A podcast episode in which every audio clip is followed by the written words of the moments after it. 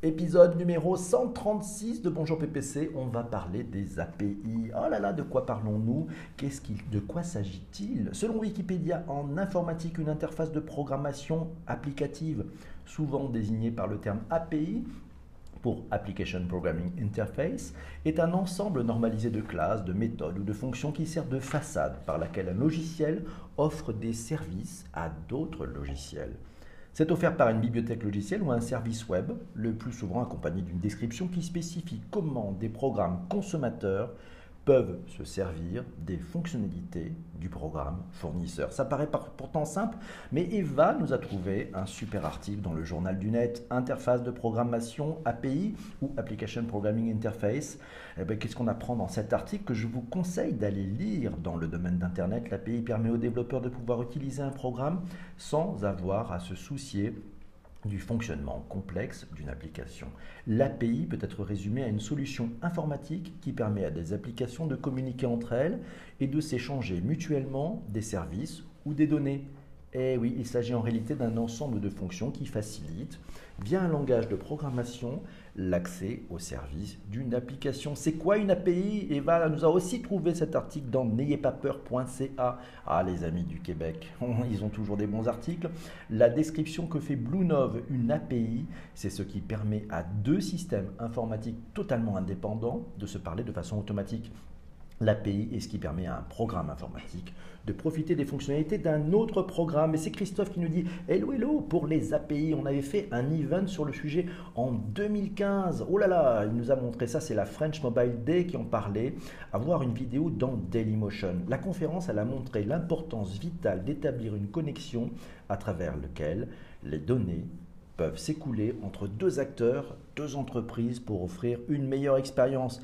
C'est une autre forme collaborative et d'opération, de méthode collaborative et d'opération d'innovation, nous dit Virginie. Oui, je ne suis pas seul ce matin. J'ai un invité très spécial, quelqu'un qui maîtrise à fond le domaine des API. On est là pour en parler tous ensemble, pour bien comprendre ces enjeux.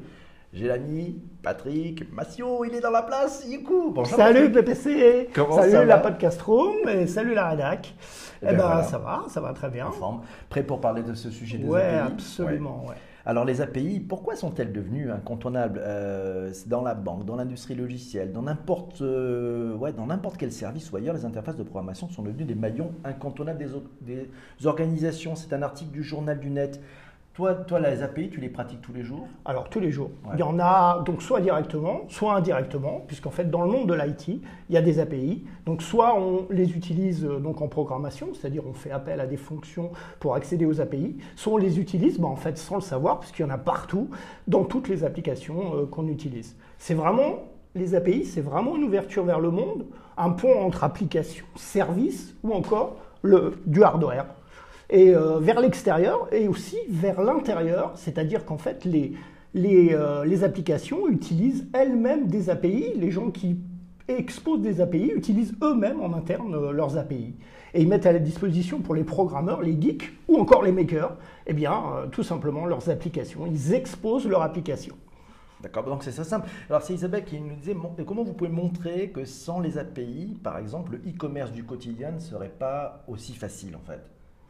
En fait, si on prend, un, exemple, très simple, imaginons par exemple euh, une, caméra GoPro. Aujourd'hui, une caméra GoPro, elle n'est pas ouverte à des API. Si elle était ouverte à des API, il y aurait tout un, espace de développeurs qui pourraient se connecter dessus pour faire de l'intelligence artificielle, pour des geeks qui pourraient aussi euh, se connecter sur les, sur GoPro, installer par exemple euh, sur un drone ou ce genre de choses, et puis pouvoir ouvrir le monde de, de, cette caméra qui est aujourd'hui fermée malheureusement puisque GoPro n'a pas, n'a pas ouvert ses API, ce qui est vraiment dommage parce que c'est peut-être pour ça qu'ils en sont là aujourd'hui. S'ils avaient ouvert leurs API, ben, on n'en serait peut-être pas là. D'accord, mais alors par contre quand on, quand on perd, on peut dans Twitter, à mon avis, lancer aussi une capture vidéo et connecter une GoPro dessus, c'est-à-dire qu'on peut aussi choisir une GoPro. Exactement. Là ça veut dire que GoPro a filé les codes. Exactement, alors là on est sur des API en fait fermées parce qu'on peut avoir des API ouvertes ou des API fermées ou des API qui sont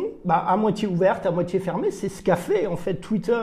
Au départ, Twitter avait ouvert au maximum de personnes ces API, et puis bah, d'un seul coup, il s'est mis à les refermer. D'abord parce qu'il voulait en fait euh, bah, pouvoir gagner de l'argent avec euh, avec ces API, et donc il a ouvert qu'à un certain nombre de partenaires ces API. C'est le cas aussi de Facebook avec le graphe social, le graphe social qui est vraiment le cœur de, Facebook. Facebook a ouvert donc à des partenaires l'accès aux API euh, du graphe social pour écrire ou pour lire des informations euh, à l'intérieur. Alors c'est Delphine qui nous dit prenez un exemple qui existe, euh, le bouton like par exemple, le bouton like de Facebook qu'on peut retrouver sur des sites, c'est une API, c'est ça? Exactement, tout à fait, absolument. Derrière, il y a tout un mécanisme qui en fait permet d'appeler des API. Amazon Alexa, par exemple, fait appel à des API. Quand vous demandez, euh, par exemple, quelle température il fait aujourd'hui, eh bien, tout simplement, Amazon fait appel à des éléments qui sont météorologiques sur un site de météo qui lui donne en fait les informations et qui restitue, euh, qui restitue les informations. Donc en fait, on, l'utilise en, B2B, on l'utilise aussi en B2C et on l'utilise aussi en B2B2C. Alors, c'est B2B, business to business, un entreprise à entreprise, B2C, c'est d'entreprise à consommateur et B2B2C, c'est d'entreprise à entreprise pour amener du service et de la valeur aux consommateurs. On essaie de donner un peu les clés. C'est Marc qui nous dit comme IBM avec Watson, beaucoup de solutions avec des API euh, fermées. C'est un petit peu comme Twitter. Corinne nous dit expliquez plutôt l'usage, le pourquoi plutôt que le comment. Ah oui, parce que bon, on retrouve aussi des choses. Alors d'ailleurs, c'est intéressant, on va, parler de ça. Euh, petit article trouvé dans wishare.net, on vous mettra les liens dans les notes d'épisode quand vous, vous regarderez ces notes d'épisode dans les plateformes de balado-diffusion. Les API sont le nouveau contrat du monde numérique. C'est Mehdi Medjaoui qui le dit. L'application Siri, par exemple, elle est bourrée d'API quand on lui demande quel est le meilleur restaurant de sushi de Paris Notre voix est envoyée sur le web, transformée en texte par une API, puis envoyée via, via le web à une autre API pour comprendre le texte, en dégager du sens. La demande qui a été comprise, elle va être encore envoyée via une autre API, un service de notation de restaurant, par exemple la fourchette, TripAdvisor, puis transmise via une autre API, un service de cartographie et de géolocalisation comme Google Maps, jusqu'à une avant-dernière API qui rassemble toutes les données pour les transformer en texte et finalement les envoyer à une API qui va transformer le texte en voix. Ça s'appelle du texte to speech. C'est fou. En fait, on voit bien que la formidable, bah, toutes ces briques, on a l'impression d'être dans un jeu de Lego extraordinaire. Toutes ces briques se parlent entre elles et nous amènent une réponse quasi instantanée dans une succession de, de recherches assez folle. Et donc, ça veut dire qu'une brique d'API, elle a une fonction propre, c'est ça? Exactement, absolument. En fait, c'est un, véritable Lego qu'on assemble. Hein. Et par exemple, ben, les services Amazon, AWS, c'est cet exemple. J'aimerais revenir un petit peu sur l'historique. En fait, un des premiers qui a popularisé les API, c'est le Macintosh en fait le Macintosh avec la toolbox qui se trouvait à l'intérieur du Mac, qui contenait en fait bah, toutes, les, informations pour les programmeurs pour pouvoir créer en fait euh, des programmes. C'était en, 1984. Et puis après, on a eu, euh, on a eu Windows l'année d'après, qui en fait, lui, a intégré aussi les API pour pouvoir donner à tout cet espace développeur l'accès à son, à son environnement. Ensuite, on a eu en 2000, on a eu Salesforce qui a été le premier à offrir des API pour le monde, euh, pour le monde web. Et dans la même année, on a aussi euh, eBay qui a, qui a offert euh, bah, des, API. Puis après, tous les, les, grands de, de, l'industrie de l'époque ont, bah, ont continué en fait à, produire, à produire ces API. Petit commentaire de, de, Jérôme qui nous dit que Jeff Bezos aurait interdit à ses équipes de développer autrement qu'en API sous peine d'être viré. c'est vrai qu'on voit le résultat 20 ans plus tard, en fait, hein, c'est une culture d'entreprise de travailler en API. C'est exactement ça. On peut même envisager une entreprise API, c'est-à-dire que tous les services de l'entreprise tourne autour des API, c'est-à-dire on a, on a un cœur central, et puis autour, eh bien, tous, les, tous les services d'entreprise, les RH, la production, utilisent des API et communiquent à l'intérieur de l'entreprise avec, euh, avec des API. Oui, alors merci à Thomas pour ce retweet. C'est Isabelle qui nous dit que les API adressent un sujet clé de l'économie numérique et du new biz, du nouveau business. Tout court d'ailleurs, on ne se développe plus tout seul en misant sur ses propres ressources. C'est vraiment le royaume du à plusieurs, on est plus fort. C'est en misant sur l'open innovation et les partenariats qu'on bâtit les propositions de valeur les plus pertinentes, nous dit Isabelle. Rien ne sert de mal réinventer ce qui existe déjà ailleurs et sans API, c'est souvent impossible. Ouais, elle a raison.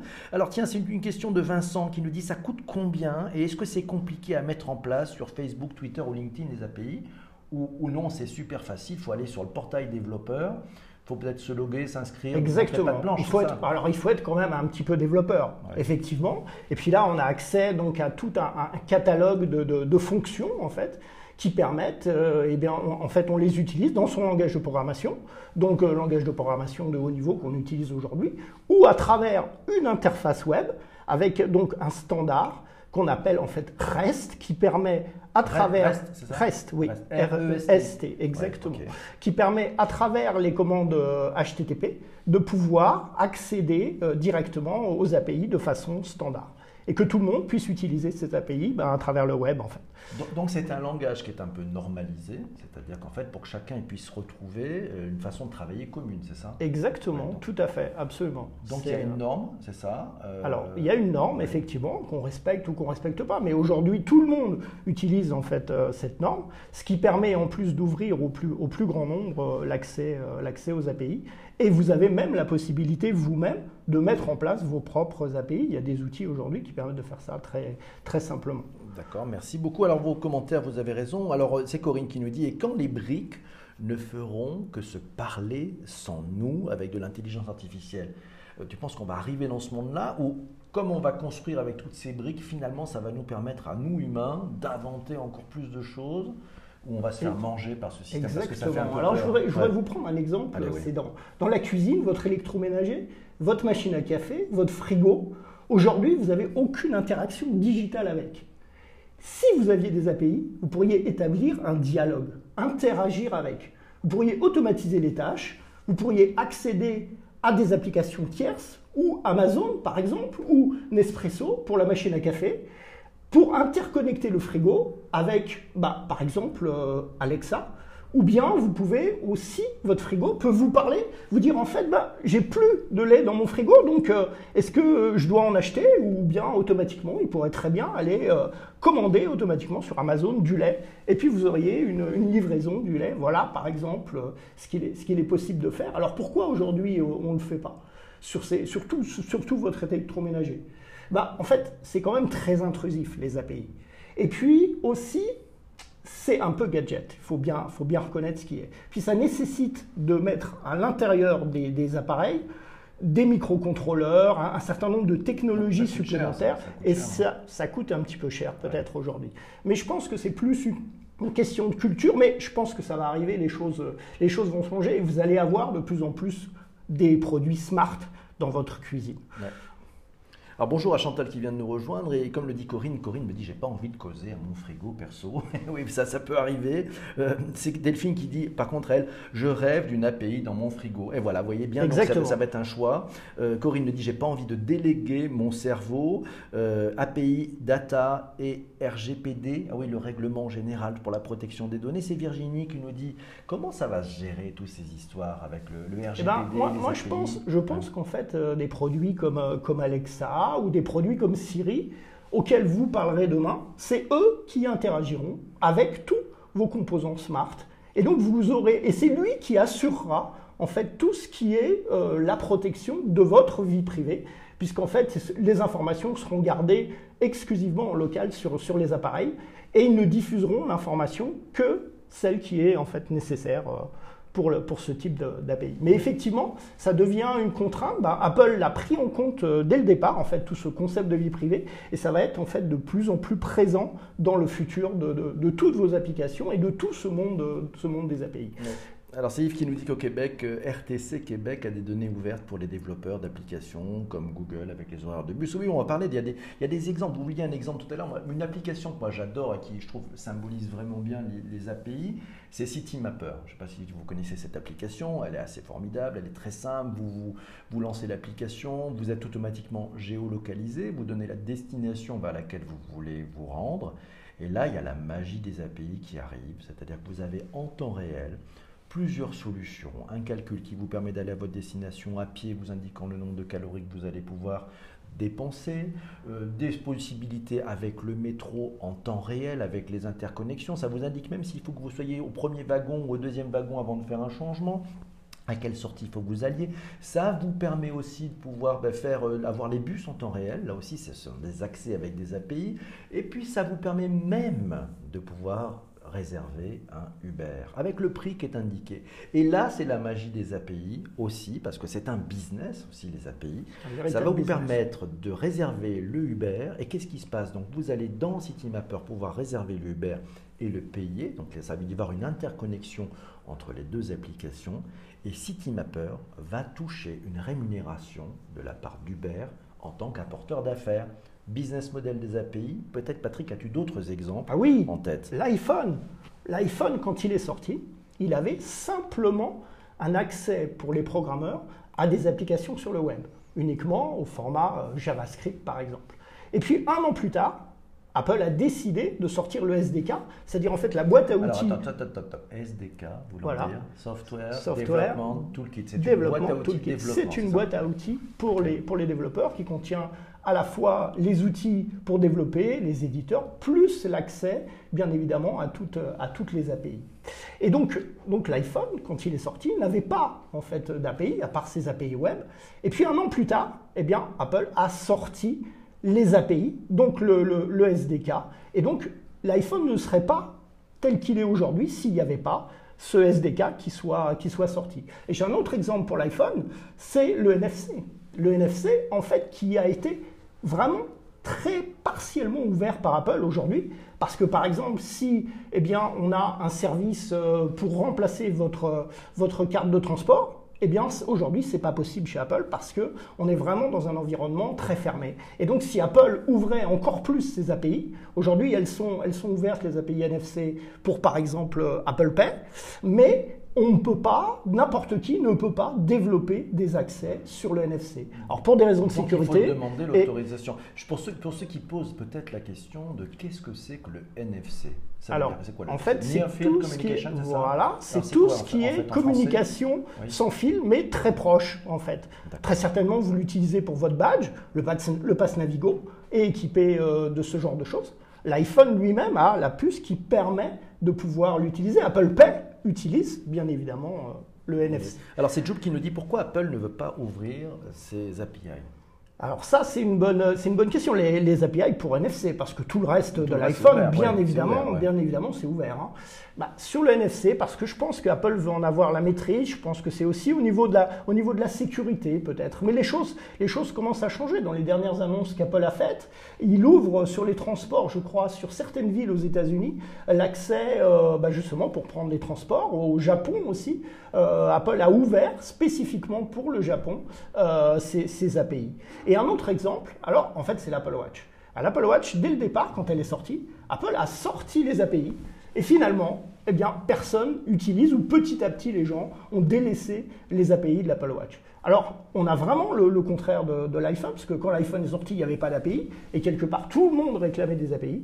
Alors que sur l'Apple Watch, il y en a. Et puis aujourd'hui, euh, c'est très peu utilisé en fait. Alors c'est Delphine qui nous dit finalement on est envahi par les API. Exactement. Elles sont partout. Elles sont partout. Alors tiens Corinne qui, dit, qui nous écoute et elle trouve normal ta passion pour la tech, mais elle a peur qu'on aille trop loin et qu'on puisse se perdre. Qu'est-ce que tu en penses là-dessus? Il faut faire gaffe aussi, euh, non Je pense que ouais, effectivement. Mais alors je crois qu'il va y avoir de plus en plus des API éthiques en fait avec la responsabilité. Apple a, Apple a ouvert la voie dans ce, dans, ce, domaine. Et regardez les dernières annonces de Facebook, de, Mark Zuckerberg. Il a, il a, annoncé que lui aussi, il, allait se préoccuper de la vie privée parce que ça devient un, un, vrai problème et les API vont être énormément impactés par ce genre de choses. Et n'oublions pas aussi tout ce qui est euh, bah, marketing, publicité, où en fait c'est très intrusif et où on a besoin de toutes vos informations. Et justement, les API sont aussi à ce service aujourd'hui pour faire tout ce genre de choses. Mais alors, est-ce qu'une solution ne serait pas de permettre, via ces API, de permettre à chacun d'entre nous, aux porteurs de nos données, puisqu'on est en responsabilité de nos données, d'avoir finalement une API très simple qui nous permette de maîtriser qui a l'information, de pouvoir ouvrir ou fermer en disant bah non, là je ne lui permets pas d'avoir cette information, de pouvoir segmenter ces gradients d'intimité avec son smartphone, euh, en utilisant là aussi des API, d'avoir, de reprendre le contrôle. Il y a des choses qui se passent là-dessus euh? bah, Pour l'instant, non, mais je pense que c'est, un vrai, une vraie problématique, effectivement. Je ne sais pas du tout s'il y a déjà des API, on va dire, bah, justement éthiques, hein, qui, permettent, euh, qui permettent ce genre de choses. Mais effectivement, aujourd'hui, l'utilisateur n'a pas vraiment le contrôle sur ces, sur, ces API. Et c'est peut-être dans cette direction, effectivement, que les choses, euh, les choses vont aller, en fait, demain. D'accord. Alors, un article dans kissmyfrogs.com, vous avez là aussi les notes, dans le, vous aurez le, lien dans les notes d'épisode. C'est Mehdi Medjawi qui a dit le design des API conditionne la forme du monde de demain. Avec les API, c'est l'interopérabilité qu'on recherche pour que les systèmes puissent mieux communiquer ensemble. L'API qui génère le plus d'argent, euh, qu'est-ce que c'est? C'est AdWords de Google. La plus répandue, c'est Google Maps. La plus intelligente, c'est probablement IBM Watson, dit-il. Et le travail où les salariés ont une faible valeur ajoutée sera entièrement apaisé. Waouh, ça fait peur quand même. Ah on va se faire apaiser si on ne fait pas gaffe ou pas? Ah, je pense que oui, on va se faire apaiser. On, l'est peut-être déjà et on ne le sait pas encore. D'accord. Ah, on verra. Moi, j'ai une, une, idée derrière, mais ça serait de se dire, et si on, se positionnait tous euh, par rapport à ce que l'on sait faire euh, si vous savez faire un truc, pensez-le comme une API. C'est-à-dire qu'en fait, pensez-le comme un service que vous pouvez mettre à disposition des autres. Et qui vous accumulez différents services, ça peut être aussi une façon d'avoir bah, une forme de soit de valorisation, soit de rémunération. Euh, tiens, alors c'est Erwan qui me disait hier, euh, il y a un nouveau métier qui est en train d'émerger. C'est une sorte de product owner d'API, c'est-à-dire de responsable de, finalement du produit API, qui est un mix entre bah, un aspect technique et un aspect marketing. Euh, est-ce que toi, tu sens aussi ce genre de, bah, de nouveaux métiers qui arrivent? Parce qu'une API, finalement, ça se market. C'est-à-dire qu'il faut expliquer ce à quoi ça sert.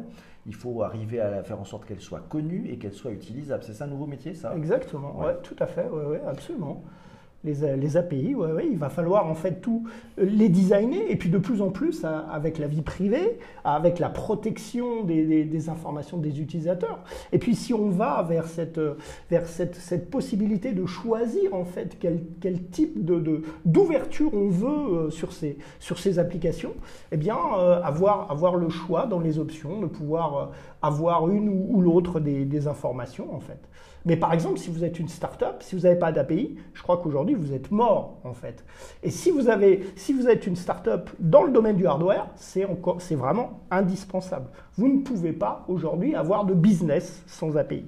c'est Virginie qui nous dit API, c'est égal à un produit et une double expérience utilisateur, finalement, c'est le développeur et l'utilisateur final en même temps. Ouais, c'est ça, il faut penser bien aux deux. Hein. Exactement. C'est vraiment du B2B to user, en fait. Exact, voilà. par exemple. Euh, c'est, alors, c'est Isabelle qui nous dit autre sujet où les API sont indispensables, le sujet de la e-santé. Quand on capte des constantes vitales, par exemple, et que l'on souhaite que le patient soit suivi à distance par un médecin, pour connecter les différents maillons de la chaîne. Il faudrait des API. Par exemple, l'Apple Watch, tu en parlais tout à l'heure, ça y est, maintenant on peut faire son test et avoir euh, bah, son ECG, c'est ça, je crois Exactement. Euh, avec son Apple Watch. On voit bien effectivement bah, ces petites ces petits, euh, façons de mesurer notre rythme cardiaque.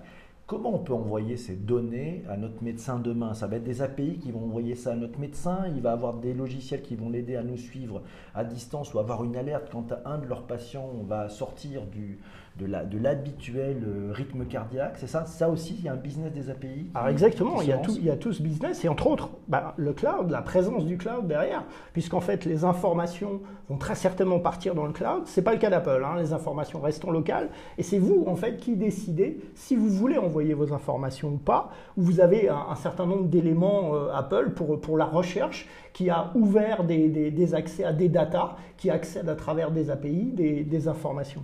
Et les autres, eh bien, effectivement, ça part vers le cloud. Et les, médecins, les spécialistes se connectent sur le cloud avec des accès privés, bien évidemment, et vont récupérer ces informations. Alors de plus en plus, ces informations seront anonymisées. Il va y avoir des algorithmes d'anonymisation, c'est aussi ça, ça fait partie du design de demain, c'est anonymiser l'ensemble de ces informations un podcast un peu plus long aujourd'hui, c'est pas grave, on est sur un magnifique sujet, très intéressant. Euh, cas d'usage là aussi, c'est la SNCF, euh, vu sur le, site digital.sncf.com, vous avez le lien dans les notes d'épisode. Avoir son application ne suffit plus, il faut pouvoir entrer dans celle des autres, nous disent-ils. L'API, c'est un objet technique d'informaticien qui sort désormais de cette sphère pour entrer dans le domaine de la communication et du marketing afin d'adresser de nouveaux business. C'est devenu un produit digital commercialisable. On ne peut pas d'ailleurs faire n'importe quoi. Il y a des droits et des devoirs, comme on en parlait, la protection des données personnelles. Il y a aussi des contraintes réglementaires, des contraintes de sécurité, des contraintes de protection et aussi des contraintes d'ouverture et de transparence, notamment sur les données qui doivent être complètement publiques et celles qui ne le sont absolument pas. Une bonne API, ça doit être intuitif. Euh, les GAFA, champions des API, ont fait du délai entre la découverte de l'outil par un développeur et les premiers tests qu'il va mener, leur cheval de bataille. Et ce laps de temps est aujourd'hui réduit à quelques minutes seulement. C'est tellement passionnant, nous dit Eva, comme sujet. Comment intégrer une API d'intelligence artificielle? Eva nous a trouvé cet article dans le journaldunet.com. Là aussi, vous aurez le lien dans les notes d'épisode. Pour autant, la promesse marketing de s'adresser à une population de développeurs lambda montre rapidement ses limites. Les modèles de prédiction préétablis proposés par ces acteurs sont censés répondre par défaut aux grands cas d'usage, mais très vite, on sort des sentiers battus et il faut passer par le code. Et oui, donc il faut maîtriser le code. Code is the law, comme dirait l'autre. Patrick, tu en penses-tu Exactement. Mais de plus en plus, on aura de moins en moins besoin de maîtriser le code. Vous avez par exemple une application, on va dire ça, un hub en fait comme IFTTT, qui en fait vous offre un certain nombre de briques qui vous permettent en fait de faire le lien entre toutes vos applications et d'avoir des fonctionnalités qui ne sont pas offertes directement par le, par le produit.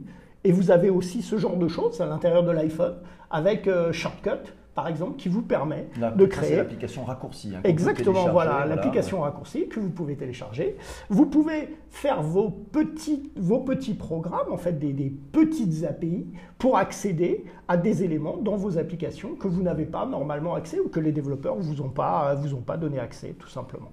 Alors c'est Delphine qui nous dit c'est pour quand l'apéisation de Bonjour PPC eh ben, ah. euh, Moi je pense qu'on est en train de l'apéiser, mais pour l'instant c'est qu'avec de l'humain, donc on n'a pas encore mis de briques technologiques, mais on a mis euh, plusieurs cerveaux, plusieurs intelligences. C'est cette communauté qui s'est construite, c'est cette Redacroom, c'est ce comité éditorial fabuleux de gens divers et variés qui ont des points de vue différents, qui ont du savoir, etc. Et on met toute cette énergie là ben, pour donner une une meilleure visibilité, une meilleure connaissance et on espère une meilleure compréhension de ce monde digital. Le digital, c'est pour tout le monde et donc euh, bah, chacun d'entre nous doit pouvoir piger comment ça fonctionne. Alors moi j'avais une idée tiens, sur euh, la paysation des humains, c'est-à-dire qu'en fait c'est un truc super, c'est de se dire, et nous les humains, et si on regardait chacune des choses que nous savons faire comme autant d'API que l'on pourrait mettre au service des autres. Alors, si moi je devais, par exemple, prendre un petit truc que je sais faire, bon, maintenant ça y est, je sais faire des podcasts, avant je ne savais pas, euh, voilà, comment je, comment je devrais préparer ou présenter cette API de je sais faire des podcasts Voilà, c'est-à-dire comment si, si je parlais un peu dans la façon de structurer, de packager ou de mettre en avant une API, D'après toi, il faudrait que je m'y prenne comment? Toi qui es développeur, tu dis, tiens, voilà, c'est ça que j'aimerais avoir pour pouvoir comprendre ce que ça permet de faire, ce que ça ne peut pas faire. Alors, en fait, déjà, il faut savoir le besoin, le besoin qui, qui est. Par exemple, si je prends un exemple, imaginez, vous êtes, euh, vous êtes bah, bah, dans Bonjour PPC, on va prendre par exemple. Tous les URL qu'on met, donc c'est-à-dire en fait les liens sur, le, sur les blogs, vous avez éventuellement envie d'y accéder. Eh bien, on peut très bien mettre en place un, comment ça s'appelle, un, lien, donc en fait des API, qui vous permettent d'accéder à ces éléments. Et vous voulez, voulez en ajouter, eh bien vous avez la possibilité, si par exemple on prenait euh, des, API, euh, des API REST, eh bien d'aller écrire dans ce sorte de, base de données qu'on aurait mis en place, eh bien à nouveau des, URL, euh, et, donc on pourrait y accéder à travers, euh, des API. Et donc bah, après, vous pourriez les reprendre sur votre, sur votre site web, par exemple, et puis directement intégrer nos API qui vont interroger les éléments qui correspondent à votre besoin sur un domaine particulier, bah, par exemple euh, les API. Bah, c'est clair. Alors oui, je réponds à Jouk qui nous demande si effectivement si euh, le Bonjour PPC est dispo sur iTunes. Oui, il est dispo sur iTunes. Il faut chercher dièse, bonjour PPC, tout attaché, et c'est facile pour retrouver. Tiens, prenons le cas d'Eva. Eva, elle sait faire remarquablement la cuisine. Est-ce qu'on pourrait, ce savoir-faire, est-ce que Eva pourrait l'apaiser en fait? Absolument, tout à fait. Elle pourrait, apaiser. on, pourrait, on pourrait imaginer que demain, en fait, toutes les, tous les appareils qui permettent de faire, de faire la cuisine aujourd'hui, eh bien, ils soient directement connectés avec des API sur toutes les recettes de cuisine de Eva. Et puis, ben, automatiquement, il, réalise, euh, il réalise les recettes. alors moi, je ne pensais pas forcément mettre de l'informatique là-dedans. Je m'étais dit finalement ah, plus humain. Et, plus humain. C'est-à-dire que Eva sait faire la cuisine. Comment Eva fait connaître le fait qu'elle sait très bien faire la cuisine D'ailleurs, c'est une experte de tel plat. Voilà, comment on peut apaiser, finalement, se dire que pour que des personnes viennent recourir au service d'Eva, d'Emma, pardon, d'Eva, oui, euh, pour pouvoir faire ben, cette bonne recette. Comment ça peut se passer ça? C'est possible de, descendre à cette brique-là, finalement Alors, oui, oui, elle expose en fait tout ce qu'elle tout ce qu'elle sait faire en fait dans des dans des API. Donc, euh, je sais faire, euh, je sais pas moi, des entrées, je sais faire des plats, je sais faire des desserts. Et puis dans les desserts, ben, elle dit tous les desserts qu'elle sait faire. Et en fait, bah, quand j'appelle les API, je fais en fait une requête sur l'API et je dis Eva qui sait faire la, cuisine, qui sait faire telle recette de cuisine. Eh bien après, on me, on par exemple tout ce qu'elle, sait faire euh, comme recette de cuisine. D'accord, donc ça, ça marche. Donc ça veut dire que pour, si je suis euh, finalement demain euh, dans une entreprise en charge des ressources humaines, par exemple, prenons cet exemple-là, ça veut dire que là aujourd'hui j'ai mis mes collaborateurs qui ont plutôt une étiquette dans le métier habituel dans lequel ils sont, ça me permettrait d'ouvrir en disant, bah, tiens, il y a aussi des savoir-faire différents. Par exemple, imaginons que vous êtes à la compta, mais vous êtes super fort en théâtre, j'en sais rien, le, week-end. Bah, ça veut dire qu'on sait que, par exemple, vous pourriez amener euh, de la valeur, sous forme d'une API finalement, sur la prise de parole en public pour aider vos collègues à être plus à l'aise. C'est ça? Exactement, tout à fait. Et on peut même imaginer, d'une certaine façon, ouvrir en fait ces API vers l'extérieur et donc non seulement les RH donnent accès à ce genre de choses à l'intérieur, à l'ensemble des collaborateurs, mais en plus des sociétés extérieures qui voudraient, en fait, par exemple, travailler avec nous, peuvent accéder à ces API et justement aller interroger les mêmes informations que les gens, euh, les gens en interne. Donc ça ouvre vraiment des champs de possibilités absolument énormes. Absolument incroyable. Donc c'est là aussi où l'humain peut reprendre la main, c'est-à-dire se, servir de ce mode de fonctionnement en permettant les interconnexions les plus intéressantes finalement.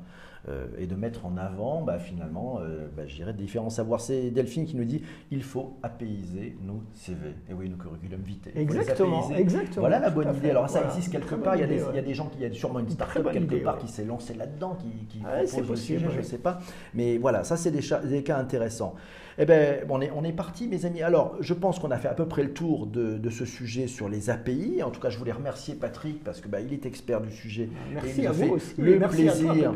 il nous a fait le plaisir de, de venir nous expliquer, euh, je l'espère, le plus, le plus facilement possible, parce que c'est les API. Je pense que euh, là, on est arrivé à un exercice qui n'était pas facile parce que c'est assez tech. J'espère que vous avez aimé les, euh, je dirais cette façon de vous l'expliquer. Excellente, à des félicitations, c'est Christian qui dit. Merci, merci bravo Patrick, merci. Ouais, Eva nous dit c'est super bien expliqué. Et Eva, c'est vraiment important parce que Eva, c'est un peu notre garde-fou. Eva, elle nous permet d'éviter la novlangue, d'éviter de parler trop tech et d'essayer d'expliquer avec des mots simples euh, ces choses du digital. Parce que dans le digital, si on enlève tous ces mots compliqués, c'est assez simple à comprendre. Mais il faut prendre le, parti euh, ben, de, de, rendre les choses beaucoup plus faciles. Merci à vous, merci à vous tous.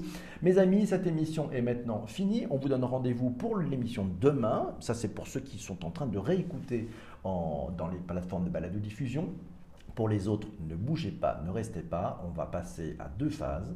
La phase où vous allez pouvoir proposer le podcast de demain et en même temps, on va faire un petit rôti. Voilà, c'est fini pour aujourd'hui. On se retrouve pour l'épisode de demain. Ciao